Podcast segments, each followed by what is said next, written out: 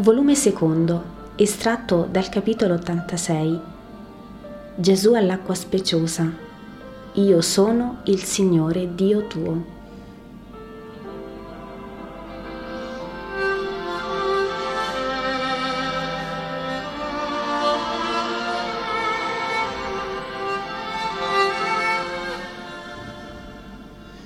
La gente è almeno duplicata da ieri vi sono anche persone meno popolari.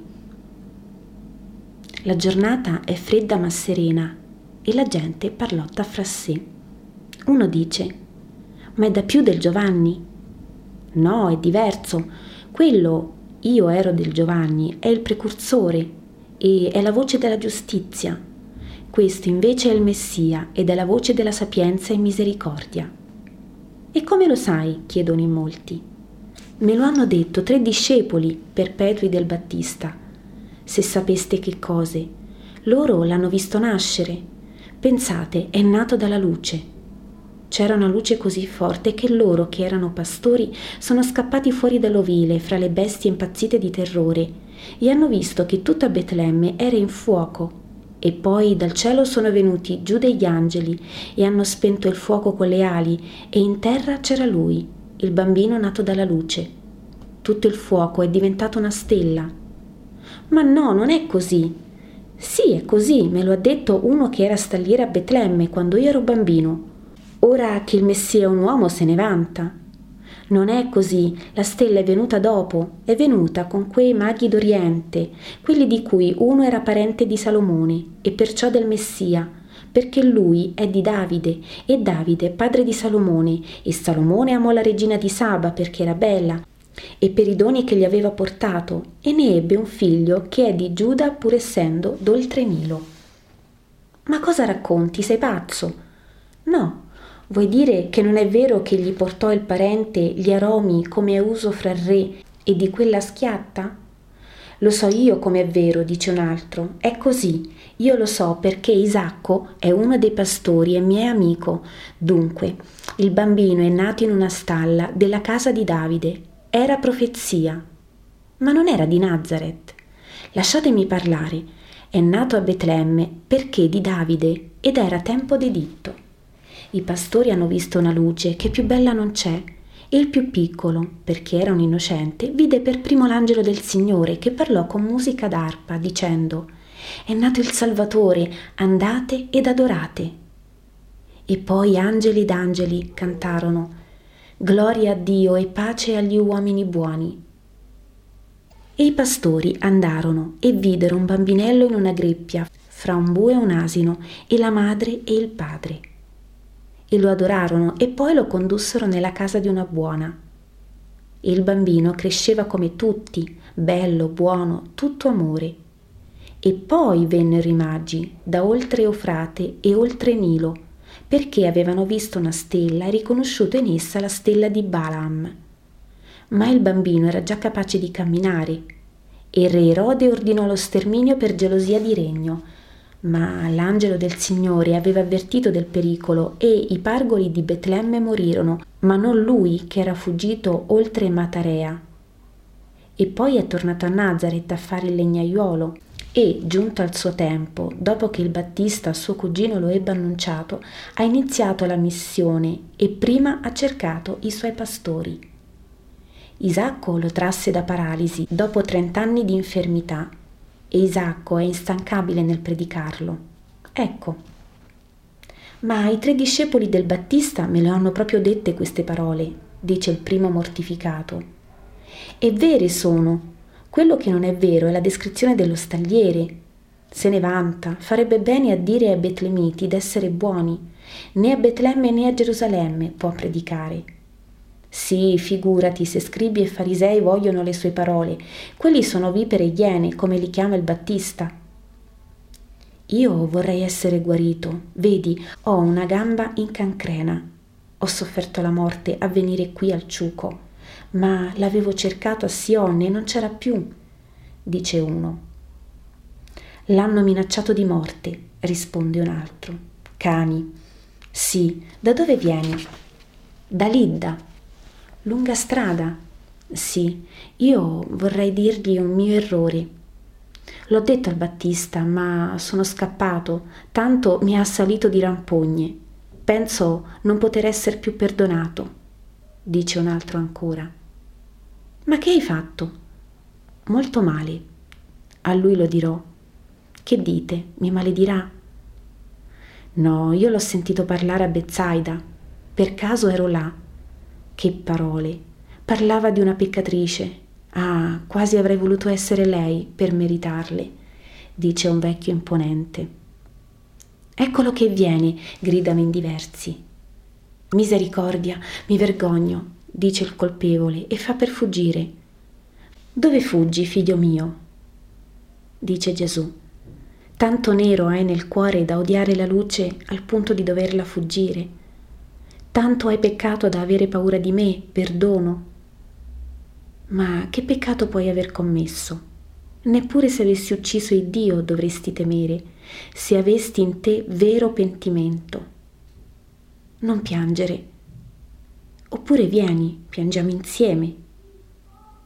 Gesù, che alzando una mano ha imposto al fuggente un arresto, ora lo tiene stretto a sé e poi si volge a chi attende e dice, un solo momento, per sollevare questo cuore e poi vengo a voi. E si dilunga oltre la casa, urtando nello svoltare l'angolo contro la donna velata al suo posto d'ascolto. Gesù la guarda fisso un momento, poi fa ancora undici passi e si ferma. Che hai fatto, figlio? L'uomo cade in ginocchio, è un uomo sui cinquant'anni, un volto bruciato da molte passioni e devastato da un tormento segreto. Tende le braccia e grida. Per godere con le femmine tutta l'eredità paterna ho ucciso la madre e il fratello. Non ho avuto più pace, il mio cibo, sangue, il mio sonno incubo, il mio piacere. Ah, nel seno delle femmine, nel loro grido di lussuria, sentivo il gelo della madre morta e il rantolo del fratello avvelenato. Maledette le femmine di piacere, aspidi, meduse, mureni insaziabili. Rovina, rovina, rovina mia. Non maledire, io non ti maledico. Non mi maledici? No. Piango e mi addosso il tuo peccato, come pesante. Mi frange le membra, ma lo abbraccio stretto per consumarlo per te e a te do perdono. Sì, io ti rimetto il tuo grande peccato. Stende le mani sul capo dell'uomo singhiozzante e prega.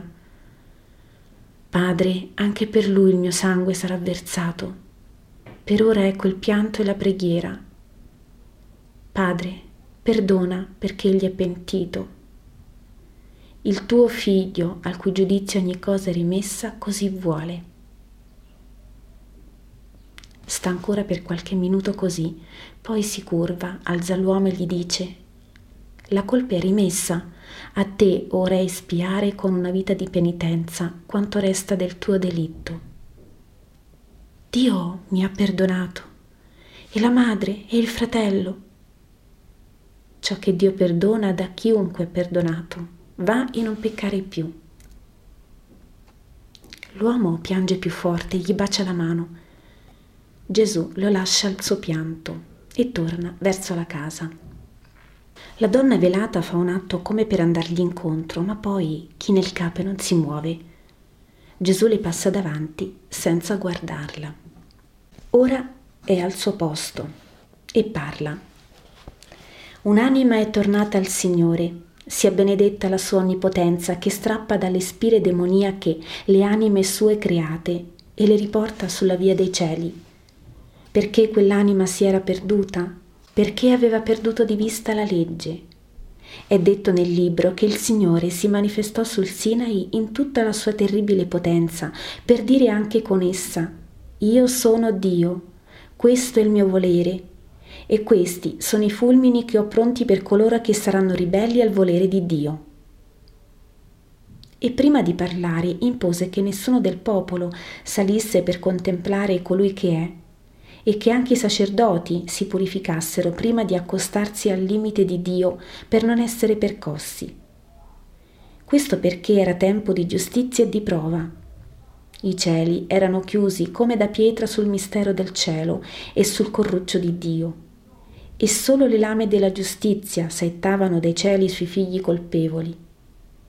Ma ora no, ora il giusto è venuto a consumare ogni giustizia ed è venuto il tempo in cui, senza folgori e senza termini, la parola divina parla all'uomo per dare all'uomo grazie e vita. La prima parola del Padre e Signore è questa. Io sono il Signore Dio tuo. Non vi è un attimo del giorno che questa parola non suoni e non sia scritta dalla voce e dal dito di Dio. Dove? Ma dovunque, tutto lo dice continuamente, dall'erba alla stella, dall'acqua al fuoco. Non ve lo dimenticate mai, non chiudete gli occhi, le orecchie, non strozzate la coscienza per non udirla questa parola. Tanto essa è e viene il momento che sulla parete del convito o sull'onda sconvolta del mare, sul labbro ridente del fanciullo, sul pallore del vecchio che muore, sulla fragrante rosa o sul fedito sepolcro viene scritta dal dito di fuoco di Dio. Io sono il Signore e Dio tuo. Il compagno che non ti abbandona, l'ospite che non puoi cacciare. Sei buono? Ecco che l'ospite e compagno è l'amico buono. Sei perverso e colpevole?